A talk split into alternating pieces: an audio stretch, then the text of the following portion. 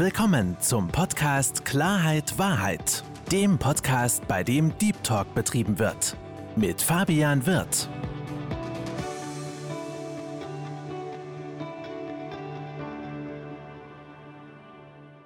Hallo, liebe Zuhörer und herzlich willkommen zu meinem Podcast Klarheit Wahrheit. Ich freue mich, dass Sie dazugeschaltet haben und noch mehr freue ich mich, meinen heutigen Gast willkommen zu heißen. Herzlich willkommen, liebe Nina Wolf. Ja, vielen lieben Dank. Ich bin froh, dass ich dabei sein darf.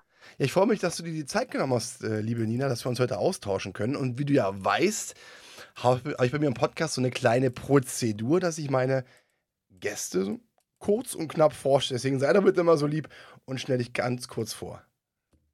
Ja, das mache ich sehr gerne. Also, ähm, mein Name ist Nina Boll und ähm, ich bin Sozialarbeiterin und Resilienztrainerin. Ähm, Sozialarbeiterin bin ich im hauptamtlichen, ganz normalen Angestelltenverhältnis und Resilienztrainerin bin ich eben auf selbstständiger Basis. Sehr, sehr, sehr spannend. Resilienz ist ja ein ganz, ganz, ganz wichtiges Thema. Ähm, was ich mich jetzt so gerade mal gerade frage, du bist einmal im Sozialen, also beides sind ja soziale Bereiche. Aber wie kam das denn, dass du für dich dann noch zusätzlich gesagt hast, ich mache diese Ausbildung als Trainerin für Resilienz? Mhm. Also ich meine, du hast ja davor mit Sicherheit auch schon eine Menge, Menge zu tun gehabt. Was, wo, was war so intens dabei?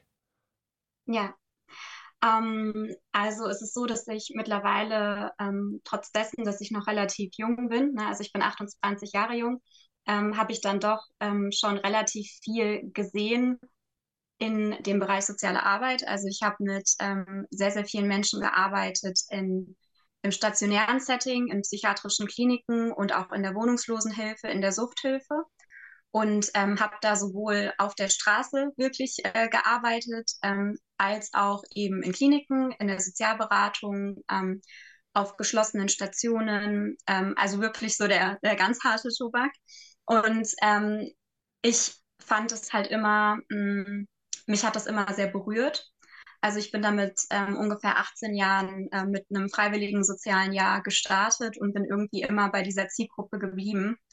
Und ähm, mich haben diese Schicksale sehr berührt und mich hat vor allem auch mh, immer angetrieben, dass es eben ähm, ja dass es eben dann doch auch relativ viel Ungerechtigkeit und auch schlimme Schicksale auch in einem reichen Land wie Deutschland gibt. Und ich bin einfach ein Mensch, der sehr gerechtigkeitsgetrieben ist. Und ähm, deswegen bin ich einfach in diesem Bereich, ähm, ja, glaube ich, auch goldrichtig, weil ich wirklich auch für meine Klienten und Klientinnen ähm, kämpfen kann und eintreten kann. Ähm, und das Thema Resilienz ist natürlich auch in dem Kontext immer wieder für mich präsent gewesen. Ne? Also ich habe natürlich gesehen, das sind Menschen, ähm, die buchstäblich nichts haben, so. Ähm, und die nehmen aber von irgendwoher diese Kraft und die stehen wieder auf. Und ähm, das hat mich fasziniert. Und dann ähm, ist mir der Begriff natürlich auch in meinem Studium mehrfach begegnet. Ich habe meine Bachelorarbeit auch über Resilienz geschrieben, also habe auch wirklich diesen akademischen, wissenschaftlichen Hintergrund ähm, und bin dann eben nochmal in eine Weiterbildung gegangen, beziehungsweise eine Ausbildung gegangen zur Resilienztrainerin ähm, und habe mich eben konstant in diesen Gebieten weitergebildet, ähm, bin auch Gesundheitsmanagerin, also habe wirklich so ganz viel ähm, so an der akademischen Laufbahn äh, gefeilt und jetzt mittlerweile seit zwei Jahren auch selbstständig als Trainerin tätig. Super, super spannend und Respekt davor, vor dem, was du machst. Im Vorgespräch habe ich auch rausbekommen, ich denke, das kann ich auch sagen. Ich denke, Frankfurter Hauptbahnhof kennt jeder. Ich hatte das Vergnügen, oder das Vergnügen in Anführungsstrichen, vor sieben Jahren äh, da zu sein, wo ich mich sehr erschrocken habe. Es war wirklich grausam. Jetzt war ich vor kurzem da. Da hat sich schon einiges verändert. Was man aber sagen kann, dass es ja wirklich extrem ist. Und da, da siehst du ja Menschen, die aufgrund des, des Drogenkonsums komplett am Boden sind. Und wenn mir jetzt einer sagen würde, arbeite mit diesen Menschen zusammen, bin ich ganz ehrlich, hätte ich ein tierisches Problem mit, weil ich mich auf eine, auf eine gewisse Art und Weise, und das muss ich einfach jetzt mal so sagen, mich auch ekeln würde. Ekeln in dem Sinne, weil es fremd ist und ne, weil man, man ist eine, eine ganz andere Lebenswelt. Ich meine, also deswegen sage ich Respekt vor, davor, dass du das so machst und auch das merkt man auch relativ schnell mit, mit Herzblut machst. Aber gibt es da nicht so, so Augenblicke, wo du abends nach Hause gehst und oder nachts träumst und Albträume bekommst, weil es sind doch so teilweise so extrem krasse Sachen und ohne es böse zu sein, du bist ja eine, eine sehr zarte Person, ja, vom, ja, ja. Äh, ich meine, äh, das ist ja schon ziemlich, ziemlich hart, oder? Ähm, ja, also erstmal, ich, ich mache es ja nicht mehr. Ne? Also ich würde auch nicht unbedingt empfeh empfehlen, das wirklich sein ganzes Leben zu machen, weil ich glaube schon, dass man auch, ähm, also je nachdem, ne, wie man so ist, aber ich glaube eben an sehr empathische oder sensible Menschen wie ich jetzt, ähm, es war gut, dass ich dann da irgendwann auch gegangen bin, so, ne, und dass ich gesagt habe, so, okay, und jetzt bitte mal ein paar Menschen, die etwas gesünder noch sind, ne, so. Mhm. Ähm, deswegen bin ich ja jetzt auch im Präventionsbereich. Aber natürlich gab es Situationen, ähm, die einen auch mal äh, verängstigt haben, nicht nur ähm, in dem Bereich, sondern eben auch in den Kliniken. Ne? Also was man da teilweise sieht, ähm, das kommt schon auch dem, was man in Filmen sieht, sehr nah. Ja, also das ist so teilweise.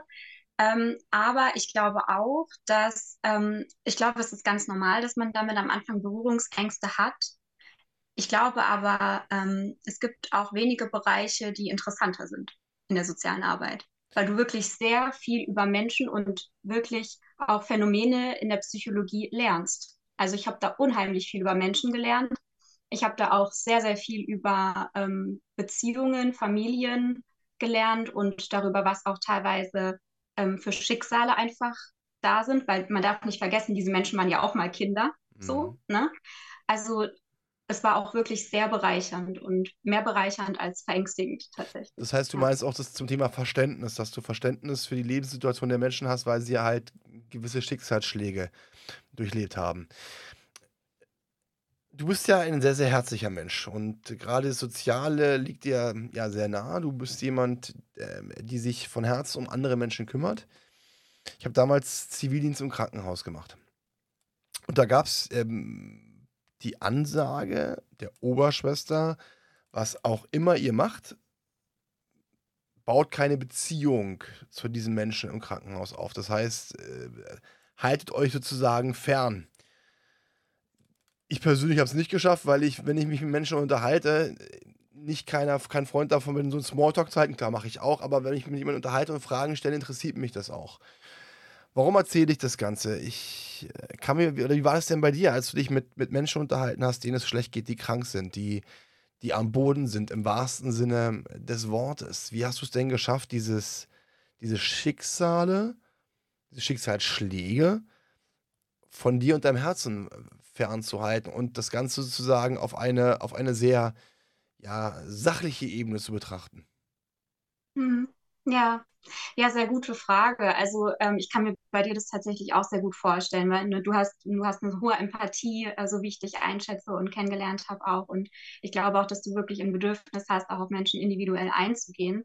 Ähm, deswegen kann ich das schon gut nachvollziehen, dass man dann irgendwie so sagt, ja, mh, hm, ja, diese Wand, ne, möchte ich die, so, also ich möchte ja eigentlich auch in Kontakt und in Beziehung mit Menschen sein. So. Ähm, und ich glaube, das ist halt der große Vorteil, wenn man sowas ähm, nicht nur als Praktikum macht oder als Zivi oder wie ich auch als FSJ, sondern dass man dann irgendwann das auch studiert, ne, wo man Mechan also Mechanismen einfach lernen kann, wie man sich besser abgrenzen kann. Also ähm, da gibt es sehr, sehr viel in der sozialen Arbeit äh, im Studium, zum Thema Nähe und Distanz waren, ähm, zum Thema ähm, Professionalität. Ähm, und wir sind da sehr, sehr tief auch in die Selbstreflexion gegangen in diesem Studium und haben auch geschaut, okay, bei welchen Themen ähm, macht es was mit uns und warum, ne? Und was ist da vielleicht bei mir selber der Grund? Und ähm, das ist auch wirklich ein großes Geschenk in der sozialen Arbeit, ähm, dass man eben im Austausch mit den Kollegen sehr, sehr viel ähm, auch schon besprechen kann. Also es gibt immer ähm, Supervisionen, es gibt immer Gesprächsrunden, es wird sich auch wirklich um die Leute gekümmert und ähm, ich, ich glaube, es gibt halt auch so ein bisschen, also sehr wenige Leute machen ja diese sozialen Berufe. Ne? Es gibt ja einen großen Fachkräftemangel. Und ich glaube, mh, das Problem ist aber nicht der Beruf an sich, sondern es ist dann eher ne, die Bezahlung, die Wertschätzung und so weiter, weil der Job an sich ist echt toll, ja, und es wird sich auch wirklich um die Mitarbeiter gekümmert und es ist ein krisensicherer Job. Also ähm, wer möchte und wer gerne helfen möchte in dieser Gesellschaft, der darf bitte solche Berufe ergreifen, weil es braucht die gerade sehr dringend. Das kann ich mir vorstellen. Ich glaube auch in Zukunft, dass die Berufe noch, also zumindest Menschen dafür noch mehr gebraucht werden, weil wir Das merken wir ja alle, so ein bisschen auch ähm, in die Krise kommen, ob es jetzt finanziell war. Wir hatten jetzt Corona lang, lange Zeit, ne, wo man sehr auf sich gestellt war und äh, da passiert so einiges. Ich weiß nur damals, also ich, nicht damals, aber ich weiß von, von, von, von Psychologen zum Beispiel, dass Psychologen auch einen eigenen psychologischen Ansprechpartner haben, wo sie sich gegenseitig austauschen, um auch so ein bisschen, ich sag jetzt mal, abzulassen, an Anführungsstrichen Ballast äh, abwerfen, weil es gibt ja mit Sicherheit Schicksalsschläge und da habe ich ja auch schon äh, ja, Gesprächspartner zu Besuch gehabt, die auch als Kind missbraucht worden sind, was, was äh, nicht jedes, jeder Mensch, jede Seele auffangen kann. Und leider ist es ja so, dass da manchen auch zu, zu Drogen greifen, was ich jetzt auf die Art und Weise gar nicht verurteilen möchte. Warum? Weil ich selbst nicht missbraucht worden bin und das ist kann ich, dazu kann ich nicht sagen. Also, ne, ich stecke zum Glück toi toi toi nicht in der Situation und ich wünsche es auch keinem anderen. Du hast das Wort Krise so gerade in, in den Mund genommen und äh, da finde ich, hast du ein sehr, sehr, sehr schönes Zitat bei dir auf deiner Homepage.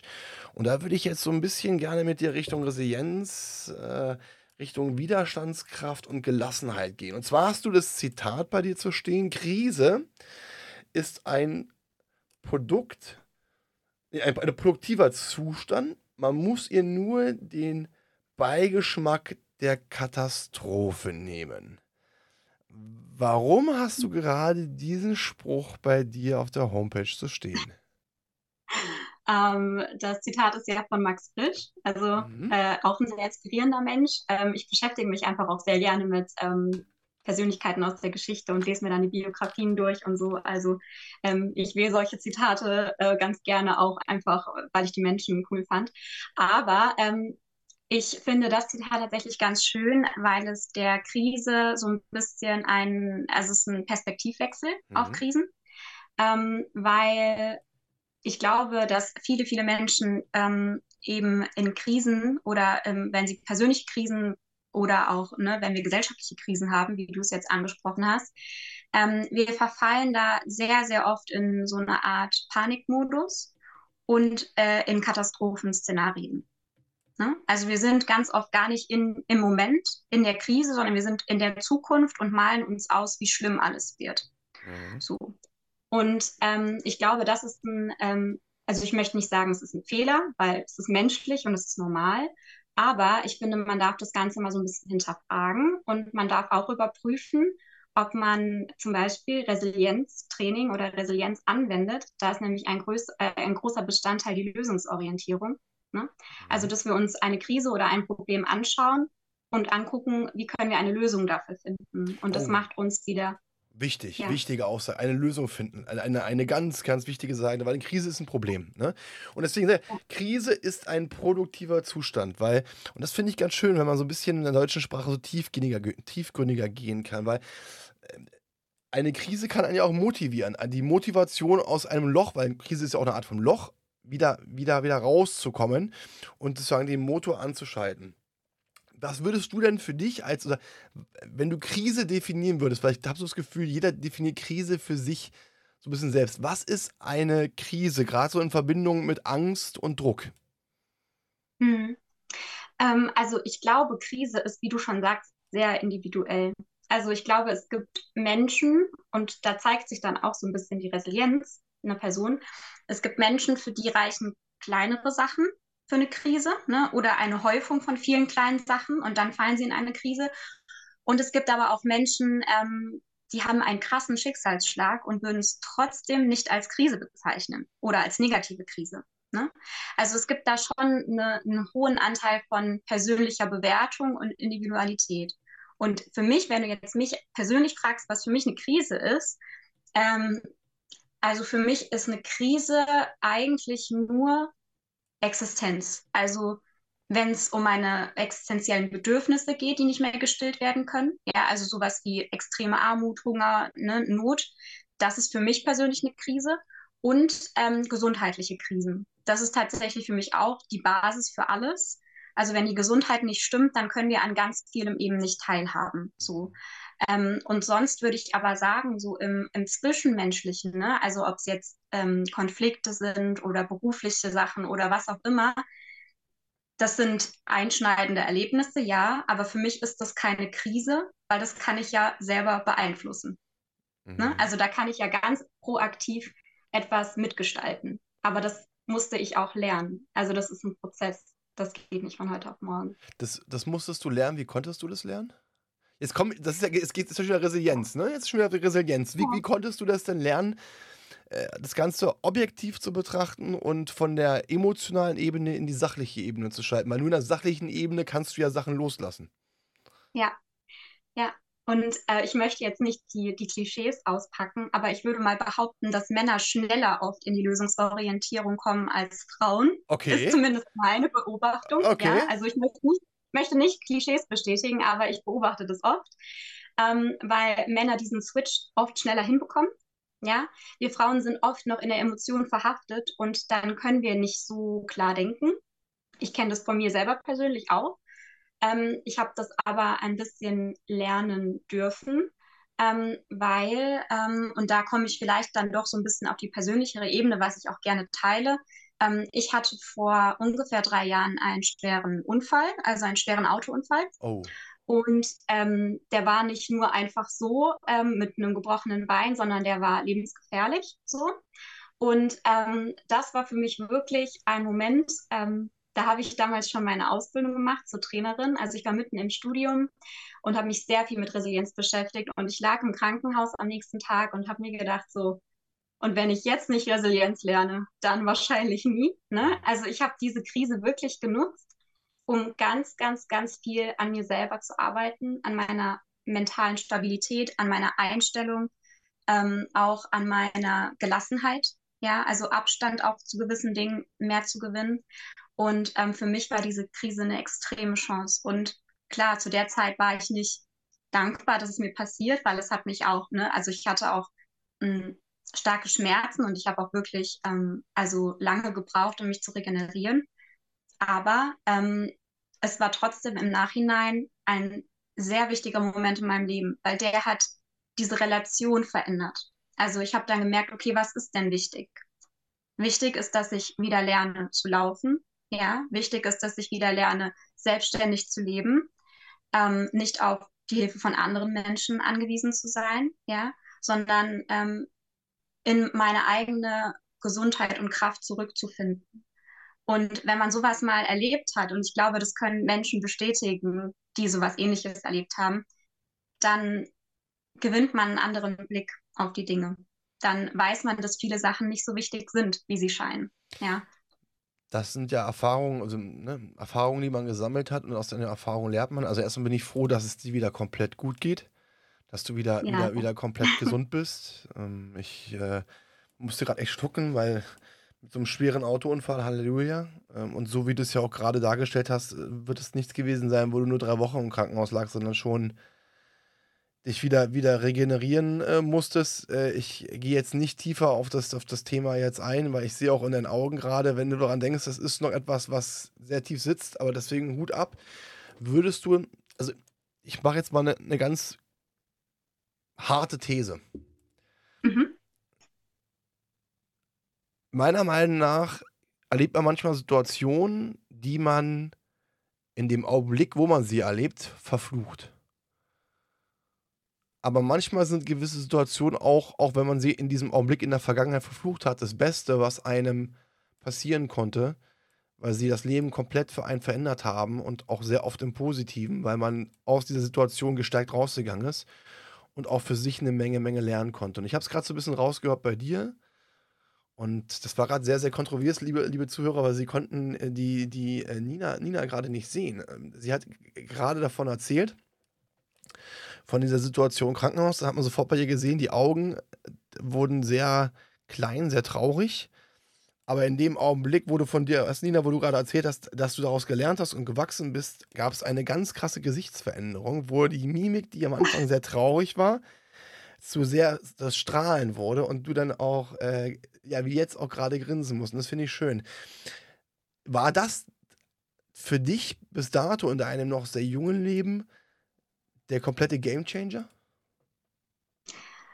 Ach, weißt du, ich, ich wünschte es, ja. Also ich wünschte, es wäre der Gamechanger schlechthin gewesen und alles hätte sich von, von so gedreht, ne, dass sich quasi alles 100% direkt hätte verändern können. Aber natürlich dauert es länger und natürlich ist es auch immer noch, also ich glaube, man verfällt dann doch immer wieder auch in die, in die alten Muster und ne, man, das ist leider so, dass wir, dass wir Menschen einfach auch ein Stück weit Gewohnheitstiere sind und gerade Gedanken sind schwierig zu verändern. Ja, also ich bin noch relativ jung, ne? das heißt, meine Gedanken und meine neuronalen Bahnen sind noch nicht so festgefahren wie jetzt bei Menschen mit einem höheren Lebensalter.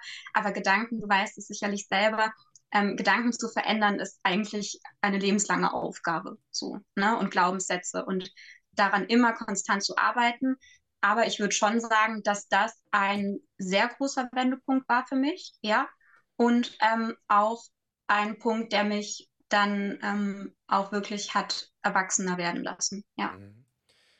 Gedanken ist ein ganz, ganz wichtiger Stichpunkt, weil Gedanken hat ja auch viel mit Resilienz zu tun und auch mit Widerstandskraft zu tun, weil schlussendlich beherrschen uns ja unsere Gedanken. Unsere Gedanken steuern uns auf eine sehr, sehr emotionale Ebene. Ich denke, das kennt jeder, das kennst du, das kennt jeder Zuhörer, dass man manchmal so komische Gedanken im Kopf hat und man merkt sofort, dass gewisse Emotionen entstehen, verbunden mit den Gedanken gerade die negative Emotion bringen einen ja auch so ein bisschen zur Verzweiflung.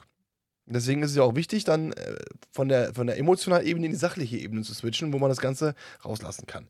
Ähm, Gedankenveränderung. Du hast gerade gesagt, das ist eine Sache, die man ein Leben lang lernt, beziehungsweise eine Sache, mit der man sein Leben lang auf eine gewisse Art und Weise auch zu kämpfen hat oder es beschäftigt einen. Wie schaffst du es dann gerade? Und du bist ja auch eine sehr sinnliche, eine sehr herzliche Person. Wie schaffst du es dann, wenn du, wenn dich gewisse Gedanken plagen?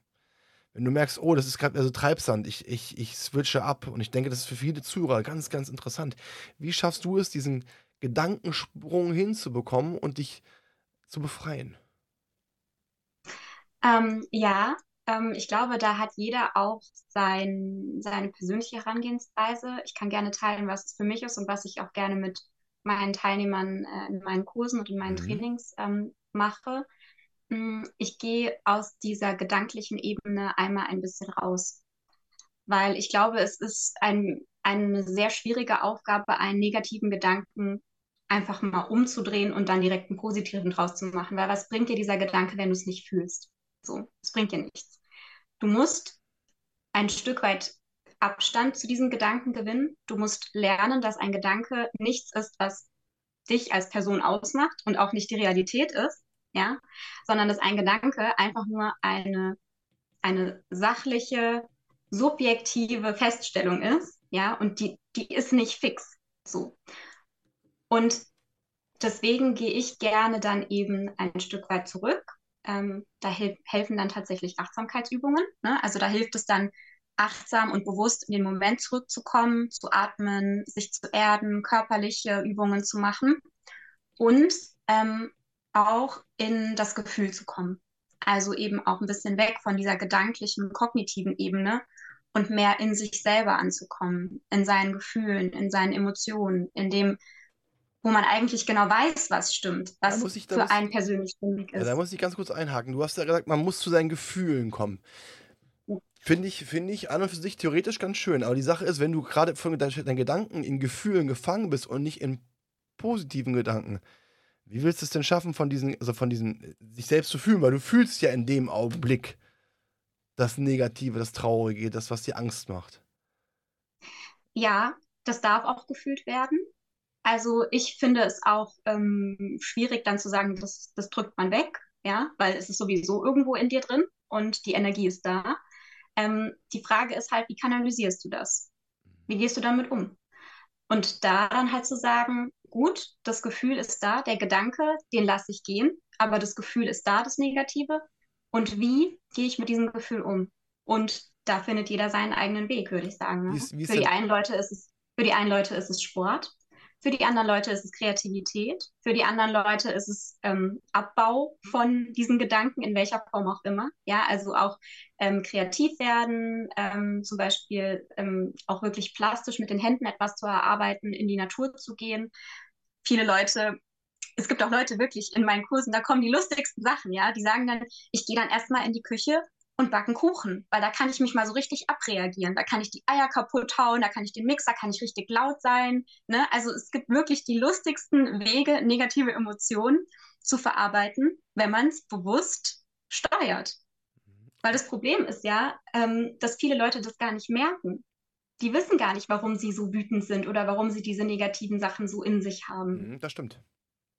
Ne? Und ähm, wenn du es aber weißt und bemerkst und weißt, ah ja, das war wegen der Situation heute Morgen, da hat mich jemand total genervt.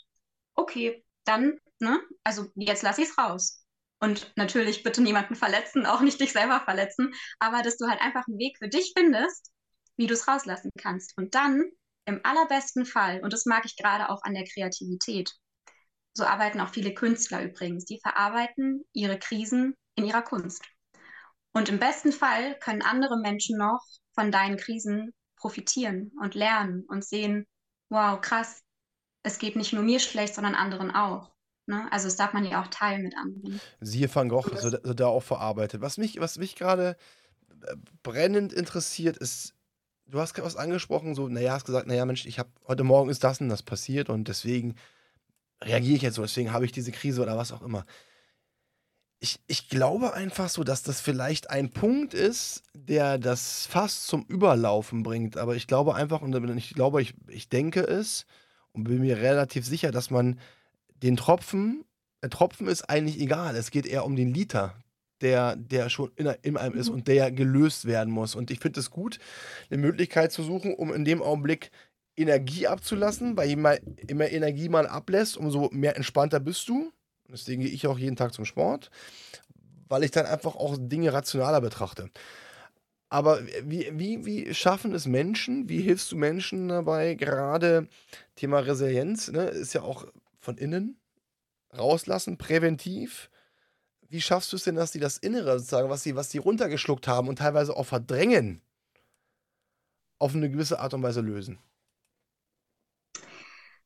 Puh, ja, ähm, lösen finde ich in der Prävention schwierig, sage ich dir ganz ehrlich, weil ich finde, wenn das wirklich so tiefsitzende Sachen sind und auch ähm, teilweise Traumata sind, da ist Resilienztraining nicht die richtige Methode. Da braucht man ähm, eine Psychotherapie. Mhm. Ja. Ähm, deswegen würde ich auch ähm, Klienten oder Klientinnen, wo ich merke, da ist wirklich so viel, ähm, was so nach und nach hochkommt, da würde ich dann äh, tatsächlich auch mit meiner ähm, sozialen, ähm, meinem sozialen Netzwerk vermitteln an geeignetere Menschen, weil ich auch finde, ähm, Prävention und Gesundheitskurse, die müssen auch ihre Grenzen kennen. Und da wird es halt manchmal dann auch echt, ne, also gewisse Sachen sollte man auch nicht anfassen. Ähm, Darf ich ganz kurz, darf ich ganz kurz was dazu sagen, liebe Zuhörer? Da, ja. da kennen Sie sofort, ob jemand ein guter Trainer oder Coach ist oder nicht. Ja, deswegen Kompliment an dich. Es gibt nämlich viele, und das habe ich von vielen anderen Menschen auch gehört, ähm, die sich dann auch anmaßen, gerade die jetzt als Coach aktiv sind oder als Trainer, dann auf einmal auch in die Tiefenpsychologie zu gehen und wo das eine nichts mit dem anderen zu tun hat. Und das ist ein ganz, ganz wichtiger Punkt, gerade wenn es um die Tiefenpsychologie geht. Ähm, Gibt es einen schönen Satz, Schuster bleibt bei deinem Gleisten. Ja? Also, äh, das ist ein ganz, ganz wichtiger Punkt. Deswegen vielen Dank, Nina, dass du es ganz klar nochmal so gesagt hast und auch mal deine die Grenzen abgesetzt hast. Und äh, finde ich, finde ich eine sehr, sehr, sehr wichtige, wichtige Aussage. Wie würdest du denn für dich, wir reden ja die ganze Zeit über Resilienz. So. Wie würdest du denn, oder was ist denn für dich überhaupt Resilienz? Mhm. Ähm, in der Definition ist Resilienz die psychische Widerstandskraft in Krisensituationen. Ja, ja das bedeutet, ähm, es ist eine gewisse Art von ähm, ja, Widerstandskraft bzw. Stärke, wobei ich den Begriff da nicht so gerne mag, aber ähm, es ist ein, eine mentale Stärke, ähm, die sich erst in einer Krise zeigt. Das heißt, du kannst Resilienz nur erkennen, wenn du in einer Krise bist. So. Also das bedeutet, wir brauchen die Krise, um zu sehen, wie resilient wir tatsächlich sind. Und das äußert sich daran, ob wir die Krise gut bewältigen können oder nicht so gut. Beispiel, du hast eine, ne, eine Krise, eine Diagnose, eine schlimme Diagnose von einer Krankheit oder so. Das ist ja schon eine Krise, würde ich behaupten, Definitiv. für viele Leute. Ähm, und dann ähm, gibt es eben die Menschen, ähm, die dann sozusagen ähm, das so schwer trifft, dass sie das mit sich tragen. Ja, dass sie auch eher vielleicht in depressive Zustände fallen, dass sie nicht wirklich ähm, ja, Hilfeleistungen annehmen können, dass sie nicht aktiv werden, dass sie sehr viel von außen so brauchen, ne? dass, du, dass du so merkst, okay, auch über Wochen und Monate, die Person geht nicht zur Vorsorge, die Person ist irgendwie in so einem Loch. Ne? Und wenn sie von selber nicht da rauskommt, dann wäre das so ein Indikator, dass man gucken könnte, okay, wir müssen an der Resilienz so ein bisschen, ne, wir müssen die Person aufpäppeln. So, wir müssen irgendwie ähm, gesunde Bewältigungsstrategien anbieten. Wir müssen irgendwie schauen, ähm, wie kann man die Person unterstützen, wieder selbstwirksam zu sein.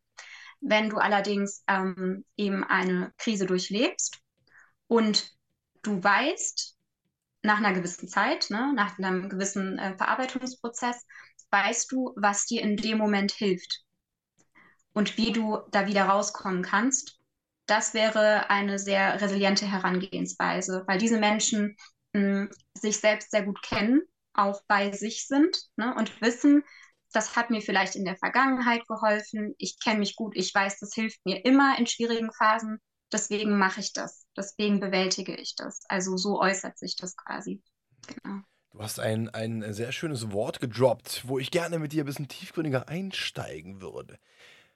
Bewältigungsstrategie. Was sind denn so Bewältigungsstrategien? Ich weiß, es ist fallunterschiedlich, aber es gibt ja gewiss, mit Sicherheit gewisse Bewältigungsstrategien, die in sehr, sehr vielen Bereichen genutzt werden. Was sind denn so ein paar Bewältigungsstrategien? Ähm, meinst du jetzt von individuellen Personen oder meinst du jetzt von. Ja, gerade in Bezug auf was du gerade gesagt hast. Du hast gesagt, Resilienz, du merkst, du bist betroffen. Übrigens auch eine wichtige Aussage. Die meisten merken erst dann, wie resilient sie sind, wenn sie selbst in der Situation sind. Jetzt haben wir die Situation, wir haben Person A. Person A hat jetzt ja Bescheid bekommen, warum auch immer es ist, hat sie eine Krisensituation und merkt, es ist angegriffen. Was kann man jetzt sozusagen, wie kann man für sich persönlich so eine Bewältigungsstrategie äh, entwickeln? Ja, ähm, wir können gerne zum Beispiel ähm, über Trennung sprechen, weil ich finde, an der Trennung, ne, partnerschaftlichen Beziehungstrennung, kannst du es immer ganz gut sehen. Ja. Weil es gibt Leute, ähm, die ähm, kommen da relativ schnell wieder raus aus so einem Trauerprozess, ähm, Abschied von der Partnerschaft nehmen. Und es gibt aber auch Leute, die, die nehmen das so mit. Ne? Die nehmen das dann teilweise auch mit in die nächste Beziehung. Die definieren sich teilweise sogar über diese Trennung. Ne? Und ähm, eine Bewältigung von so einer Krise wäre zum Beispiel, ich mache etwas, was mir in diesem Moment gut tut. Mein Partner ist nicht mehr da, so, ne, der kann mir das nicht mehr geben. Das ist ja auch Liebesentzug, das tut auch weh. Das ist, ne, das ist ein Trauerprozess. Ähm, aber es ist ja so, ich bin ja trotzdem noch am Leben. Und ich muss ja auch und ich darf dieses Leben für mich auch gestalten. Ich darf auch wieder lieben ich darf auch wieder eine neue Beziehung haben irgendwann. Und ich bin es mir selber wert, meine Lebenszeit auf diesem Planeten auch zu nutzen. Das bedeutet, in so einer Krisensituation ähm, gehe ich zum Beispiel mit meinen Freunden mehr weg, ähm, lasse mich ablenken von denen, mache sinnstiftende Hobbys, kümmere mich um mich selber, um meine Gesundheit, um ähm, die Sachen, die vielleicht auch in den letzten Jahren in der Partnerschaft liegen geblieben sind. Deswegen machen ja auch viele Leute nach einer Trennung auf einmal wieder Sport ne? oder lassen sich die Haare abschneiden. Das ist eine Bewältigungsstrategie, weil die kümmern sich wieder um sich. Ne? Die, die gucken, was tut mir jetzt gut. Und das ist total gesund. Ne? Und das ist dann wieder so, also Bewältigung ist ja auch äh, ein anderes Wort, ist Coping. Also es ist ein gesunder Coping-Mechanismus für diese spezifische Krise. Also kann man fast sagen, Bewältigungsstrategie ist gleich Selbstliebe. Ähm, ja. Hat, es, hat, ja. sich, hat, hat sich für mich so angehört. Ne? Also auf sich achten. Also Selbstliebe hört sich jetzt vielleicht komisch an. Was ist denn Selbstliebe? Selbstliebe ist, wenn ich auf mich achte, wenn ich auf meine Bedürfnisse achte, wenn ich mich selbst pflege und zusehe, dass es mir und meinem Körper und meiner Seele gut geht. Und was ja. du gerade beschrieben hast, ist ja im Endeffekt, dass du auf dich achtest und, und dir selbst eine Form von, von Anerkennung und Respekt gibst. Genau, ja. Wenn du es wenn so definierst, auf jeden Fall. Ich also dieses Wort Selbstliebe, ja, ich glaube schon, das wäre das Ziel. Ich glaube aber, ganz viele Menschen haben erstmal in so einer Situation auch einen angeknacksten Selbstwert und das ist auch okay. Ne? Da muss man sich auch nicht sofort wieder 100% selbst lieben, sondern das ist auch okay, Ähm, deswegen würde ich vielleicht da die Stufe der Selbstfürsorge wählen, um dann wieder in die Selbstliebe zu kommen. Ne? Das ist ja dann so ein Stufenprozess und das macht es dann auch wieder so ein bisschen, ähm, bisschen sanfter. Das ich bin auch persönlich ein Fan von, von Prozessen. Also wie du vielleicht schon merkst, ne? ich mag das nicht so von 0 auf 100, weil ich glaube, das ähm, ist nicht so nachhaltig wie ja. schrittweise Veränderung. Ja. Die, die Stufe der Selbstführung. Ne? Selbstführung. Ja Oh, das ist ja schon, Halleluja, die Stufe der Selbstführung zur Selbstliebe. Ja. Das ist ja schon, äh, da muss man erstmal drüber nachdenken. Ja, ich finde es übrigens ähm, ganz, ganz spannend, dass du so jemand bist, die sozusagen auch mit, mit gewissen Schemata arbeitet, beziehungsweise sehr strukturell das Ganze äh, betrachtet, was überhaupt nicht zu deinem Charakter passt, weil du ja eigentlich der emotionale Herzmensch bist gleichzeitig auch der strukturelle, der das Ganze, ja, da sind verschiedene Facetten bei dir auf jeden Fall, junge Frau. Ja. Ähm, Nehme ich so gerne an, ja. ja haben ja, mir ja, schon ein paar Leute gesagt. wir, sind ja, wir sind ja nicht eindimensional, ne? Also wir haben ja immer viele verschiedene, ähm, verschiedene Facetten und ich glaube, gerade dieses Strukturierte, das, das wohnt schon auch in mir. Das kommt aber auch aus dem Beruflichen einfach. Also ähm, wenn man eben auch viel im Büro ist und viele Prozesse auch ähm, da einfach durchlebt, dann muss man sich diese Strukturen erarbeiten, sonst geht man unter. Ja. Also wenn ich immer nur mit dem Herz dabei wäre, dann würde ich meine Arbeit nicht geschafft bekommen. Das, das, das glaube ich. Dann lass uns doch ein bisschen, weil ich finde es ja gerade schön, ich gehe mit dir so richtig schön tief in die, in die Materie von der Selbstliebe, in die Selbstführung. Und gerade Führung heißt ja auch Verantwortung. Wenn ich führe, ob ich jetzt andere Menschen führe, habe ich für die anderen Menschen eine Verantwortung. Und bei der Selbstführung muss ich für mich über, äh, Verantwortung übernehmen gerade Menschen, die in der Krise sind, das ist ja sozusagen ist wie, so eine, wie so ein äh, Floß auf dem Meer, du schwimmst hin und her und du weißt, wie viel vorne und hinten ist. Und dann kommt jemand und sagt, Mensch, du musst dich ein bisschen, ja, musst ein bisschen mehr Selbstführung äh, übernehmen. Ja, das ist, ja, ist ein schöner Satz. Der, äh, wird auch sicherlich wahrgenommen. Ja, und dann kommt das Fragezeichen, ja, schön, wie? Hast du da so, so ein, zwei Möglichkeiten, so Tipps an die, an die Zuhörer, wie man es schafft, so ein bisschen so diese eigene Führung wieder an sich zu reißen, weil man ja ganze Zeit lang von außen gesteuert und geführt worden ist. Wie schafft man es wieder in die, in die eigene, in die Selbstführung zu kommen? Ähm, ja, das ist, das, ist, äh, das ist eine gute Frage. Ich finde die Frage auch ehrlich gesagt ziemlich schwierig, weil ich mich eigentlich sehr gerne mit Tipps zurückhalte ja. und gerne eher, eher Impulse gebe und die richtigen Fragen stelle. Das ist ja auch so ein Trainer- und Berater-Ding. Ne? Also ja. wir geben wenige Tipps, sondern wir stellen Fragen und lassen im besten Fall den Klienten selber rausfinden, was ihm gut tun würde. Ähm, weil man neigt ja dann sonst so ein bisschen dazu, dass man die Muster, die man bei sich selbst oder bei anderen beobachtet hat, dass man die auf den anderen überträgt. Aber jeder Mensch ist ja verschieden. Deswegen würde ich da, glaube ich, ähm, eher ähm, zum, Beispiel, zum Beispiel fragen, okay, Warum hattest du denn das Gefühl, dass du eher von außen geführt und bestimmt wirst? Wer hat dir das Gefühl gegeben? Gibt es das schon länger? Kommt es vielleicht sogar von verschiedenen Seiten, aus verschiedenen Ebenen, ne, im beruflichen, im privaten? Und das mal genau anzugucken, warum dieses Gefühl überhaupt besteht. So. Ne? Und da kommen dann ganz oft ähm, auch so ein bisschen Grundmuster, da kommen dann innere Antreiber dazu, ne? so von wegen, ich muss es allen recht machen, ich muss perfekt sein, ich muss schnell sein, ich, ne, diese ganzen Sachen, die wir uns jeden Tag so erzählen, ähm, die ja alle nicht stimmen, ne, aber die wir einfach irgendwann mal in uns aufgenommen haben. Und dann würde ich mit diesen Antreibern arbeiten. Also ich würde dann gucken, okay, wie kriegen wir das hin, dass diese Antreiber nicht mehr so laut sind. Mhm. So. Und dann würde ich schauen, ähm, was können wir in deinem Leben für Erlebnisse schaffen, in denen du diese Antreiber umdeutest? Gab es denn auch mal Momente, in denen du nicht perfekt warst und du wurdest trotzdem geliebt? Und bei den meisten Menschen gibt es das. Ja, und da dann reinzukommen und da dann diese, diese, mh, hm, dieses nicht perfekt sein, dieses Verletzliche auch sein zu dürfen, zeigen zu dürfen. Und dann, ähm, und das ist das Schönste eigentlich, wenn die Person diese Verlässlichkeit dann nämlich in ihre Beziehungen trägt, mhm. dann machen die anderen auch auf. So, das ist echt so ein Schneeballeffekt. Ähm, und das ist wirklich, wirklich schön. Und äh, ich hatte auch wirklich schon Teilnehmer, die mir dann ähm, am Anfang auch, wenn ich so Sachen gesagt habe, ne, die, oh, ja, schön, Nina, du hast leicht reden, ne? Du lebst ja nicht mein Leben. Ähm, aber die kommen dann teilweise Wochen oder Monate später, schreiben mir eine Nachricht, ja, jetzt habe ich es verstanden. also das dauert auch ein bisschen, ne? Und das ist auch okay. Also man muss das auch nicht alles sofort ähm, annehmen.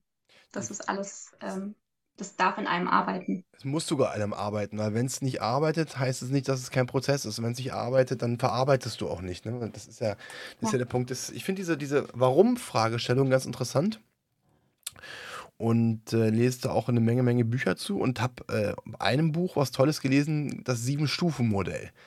Das finde ich persönlich groß. Kennst du das Sieben-Stufen-Modell? Nee, pass mhm. auf. Wenn du diese Warum-Frage stellst, wenn du Menschen fragst, warum, werden, wird die Frage immer zu 95 Prozent aus dem Gehirn, also sachlich gesteuert sein. Mhm. So. Und jede, wenn du jede Antwort aus der Frage mit einem Warum hinterfragst, ist so ungefähr bei Stufe 3 oder 4, dass so langsam dieser Switch zwischen dem, was das Gehirn sagt und dem, was deine Emotion sagt. Weil die Emotion oder das, was ja die Emotion hervorruft, das eigentlich ist, was der Kern des Problems ist. Und wenn man, man sagt so sechs bis sieben Mal, wenn man sechs bis sieben Mal das Ganze hinterfragt, hast du sozusagen wie den Samen des ganzen Problems. Und wenn du den auf eine gewisse Art und Weise aus der Welt räumst, löst sich der komplette auch, weil es ist ja ein kompletter Zusammenhang. Und deswegen äh, fand ich das gerade so schön, wo du diese, diese Warum-Fragen gestellt hast. Ja? Äh, weil man dadurch auch die Möglichkeit hat, gezielt auf den Menschen einzugehen und gewisse Dinge herauszuholen. Mhm. Ja. Ja, danke schön für den Tipp. Das lese ich mir auf jeden Fall mal durch. Klingt sehr, sehr spannend. Kannst du mal, kannst du mal googeln. Das Sieben-Stufen-Modell ist super. Das habe ich auch mal mit ein, zwei Leuten gemacht. War am Ende sehr emotional. Weil äh, gerade diese, ne, ich bin nicht gut genug. Du weißt ja, mein Thema ist ja Selbstwert, sind ja Glaubenssätze, die äh, die wir teilweise annehmen, unbewusst annehmen, weil unser Gehirn so funktioniert. Sag jemandem 40 Mal, dass er nicht gut genug ist und er wird es irgendwann glauben. Zwar nicht vom Bewusstsein, aber eher vom Unterbewusstsein. Und dann kommt meistens dann eher in gewissen Situationen gewisse Dinge raus. Und deswegen finde ich das gerade so Thema Selbstwert, äh, das Gefühl, nicht gut genug zu sein, ganz, ganz, ganz wichtig. Und gerade, das passt ja ganz gut, ja, äh, dieses Thema nicht gut genug zu sein, Selbstwert, mhm. hat ja auch viel damit zu tun, dass man keine Widerstandskraft hat. Und diese Gelassenheit, und ich würde Gelassenheit auch gleichzeitig mit einer Souveränität gleichstellen, mhm. nicht besitzt. Gelassenheit ist ja auch so ein Ding, sei doch mal gelassen, sei doch mal entspannt. Ja, das ist auch so eine Floskel, die man ganz gerne mal, ich sehe dich gerade mhm. grinsen, die man ganz gerne aus Menschen mal so ins Gesicht klatscht und sagt, sei doch mal gelassen, entspann dich doch mal, komm doch mal runter. Äh, wie, wie kann man denn, oder hast du so ein, zwei Tipps, vielleicht auch die Fragestellung oder andere Dinge, wie man so eine Art Gelassenheit und auch Widerstandskraft erlernen kann oder zumindest sich auf eine gewisse Art und Weise runterholen kann? Runterholen. Ähm, sehr gutes Stichwort, weil ähm, ich habe nämlich gerade auch gelächelt, weil du gesagt hast, sei doch mal gelassen. Und eine Person, die gerade wirklich auf 180 ist, sowas zu sagen, das macht es ja eigentlich noch tausendmal schlimmer. Ne? Also dann ist die Person erst recht nicht gelassen, sondern die platzt vielleicht. Hm, deswegen ist es eigentlich fast schon provozierend, sowas zu fragen äh, oder zu sagen. Ähm, ja, Akut-Tipps, wirklich so SOS-Notfalltipps gibt es, erarbeiten wir auch in meinen Trainings. Ähm, und das sind, finde ich, immer die Sachen, die auf körperlicher Ebene funktionieren. Weil ähm, das ist leichter. Du kommst leichter in diese Körperwahrnehmung und in dieses wieder in den Moment zurück, wenn du, ähm, wenn du eben von außen die Reize reinholst. Und ähm, ich oder generell auch in der Verhaltenstherapie arbeitet man da sehr gerne mit, ähm, mit Temperatur, also mit ähm, mit Kälte und Wärme, ähm, zum Beispiel mal ganz kalt die Hände waschen, ne? kurz wieder so dieses, ähm, dieses ähm, Gefühl haben von wegen, ah, ich bin wach, oder auch ähm, warm duschen, warm baden, den Körper mal wieder spüren, so auf der Haut. Ähm, Sensorik generell, also wirklich auch mal auf gewisse glatte oder raue Oberflächen fassen. Stressbälle, die haben schon auch ihre Berechtigung, ne? also so Sachen. Ähm, aber eben auch in die anderen Sinneswahrnehmungen. Ähm, gewisse Düfte, die einen beruhigen können. Ähm, gewisse Musikstücke, wo man weiß, die holen einen immer runter. Musik ist generell ein ganz tolles äh, Tool, ähm, in, in Trainings, weil Musik einfach ähm, nicht erklärt, also es ist nicht erklärbar, wie Musik funktioniert, aber es funktioniert für fast jeden. Ähm, und das ist echt toll ähm, und auch sehr, sehr leicht einzubauen, auch mal in der Mittagspause oder so. Und ähm, generell auch Natur. Also ich würde immer empfehlen, in irgendeiner Art und Weise mich mit der Natur zu umgeben, in die Bäume zu schauen, ähm, im Grünen zu sein, weil da gibt es ja auch sehr viele Studien, die belegen, dass Menschen schneller genesen und schneller auch von Stresskrankheiten genesen, wenn sie eben in der Natur heilen und nicht eben im städtischen Kontext. Und das finde ich auch, ähm, wenn man sowas weiß, dann kann man mit solchen Studienergebnissen natürlich auch arbeiten. Ne? Das kann ja jeder für sich persönlich in seinen Alltag integrieren. Ich finde das mit der Natur sehr, sehr schön. Hätte ich auch bei mir nie gedacht, aber dass je älter ich werde, umso mehr liebe ich die Natur und mag es mich da auch auszutoben. Also auszutoben bei mir so als Hobbygärtner, wo ich meine Sachen da mache oder auch draußen mal im Wald spazieren zu gehen oder ein kleines Beispiel, ich liebe es auch dann im Urlaub mal am Strand zu sein und einfach mal so den, den, den, den Blick im Horizont ja, zu verlieren. Das ist eine, eine sehr, sehr schöne Sache. Ähm, ich finde das ganz spannend mit dieser Wärmetherapie, die du, die du, die du angesprochen hast. Äh, weil ich glaube, das ist ja etwas, was jeder, was jeder für sich anwenden kann. Lass uns dann mal, weil das finde ich einen schönen praktischen Tipp. Da gibt es irgendwas, wo ich merke, okay, ich, es nimmt mich emotional sehr mit. Ich bin erbost. Oder ich bin traurig. oder ich bin, ich bin extrem nachdenklich. Also dann gehe ich ans Waschbecken und, und mache dann kalt warm duschen oder, oder, oder wie, wie, wie, als Beispiel. Zum Beispiel, ja, du könntest, äh, könntest mal heiß duschen, du könntest ähm, auch Hände waschen, ja, aber dann, dann bitte über die Handgelenke, weil da sind unsere ähm, schönen Adern, da ist die Haut auch sehr dünn, da geht es ganz schnell. Ja. Das macht auch sehr viel mit dem Immunsystem ganz schnell. Ähm, und Wärme generell ähm, würde ich schon sagen, so dieses Gefühl von, und das ist eigentlich auch relativ selbsterklärend, aber die meisten Leute machen es nicht. Was hat uns denn als Kinder gut getan, als wir ganz klein waren? Ganz kleinen Kindern tut es gut, wenn sie zugedeckt sind, weil dann fühlen sie sich sicher und geborgen und warm. Ne?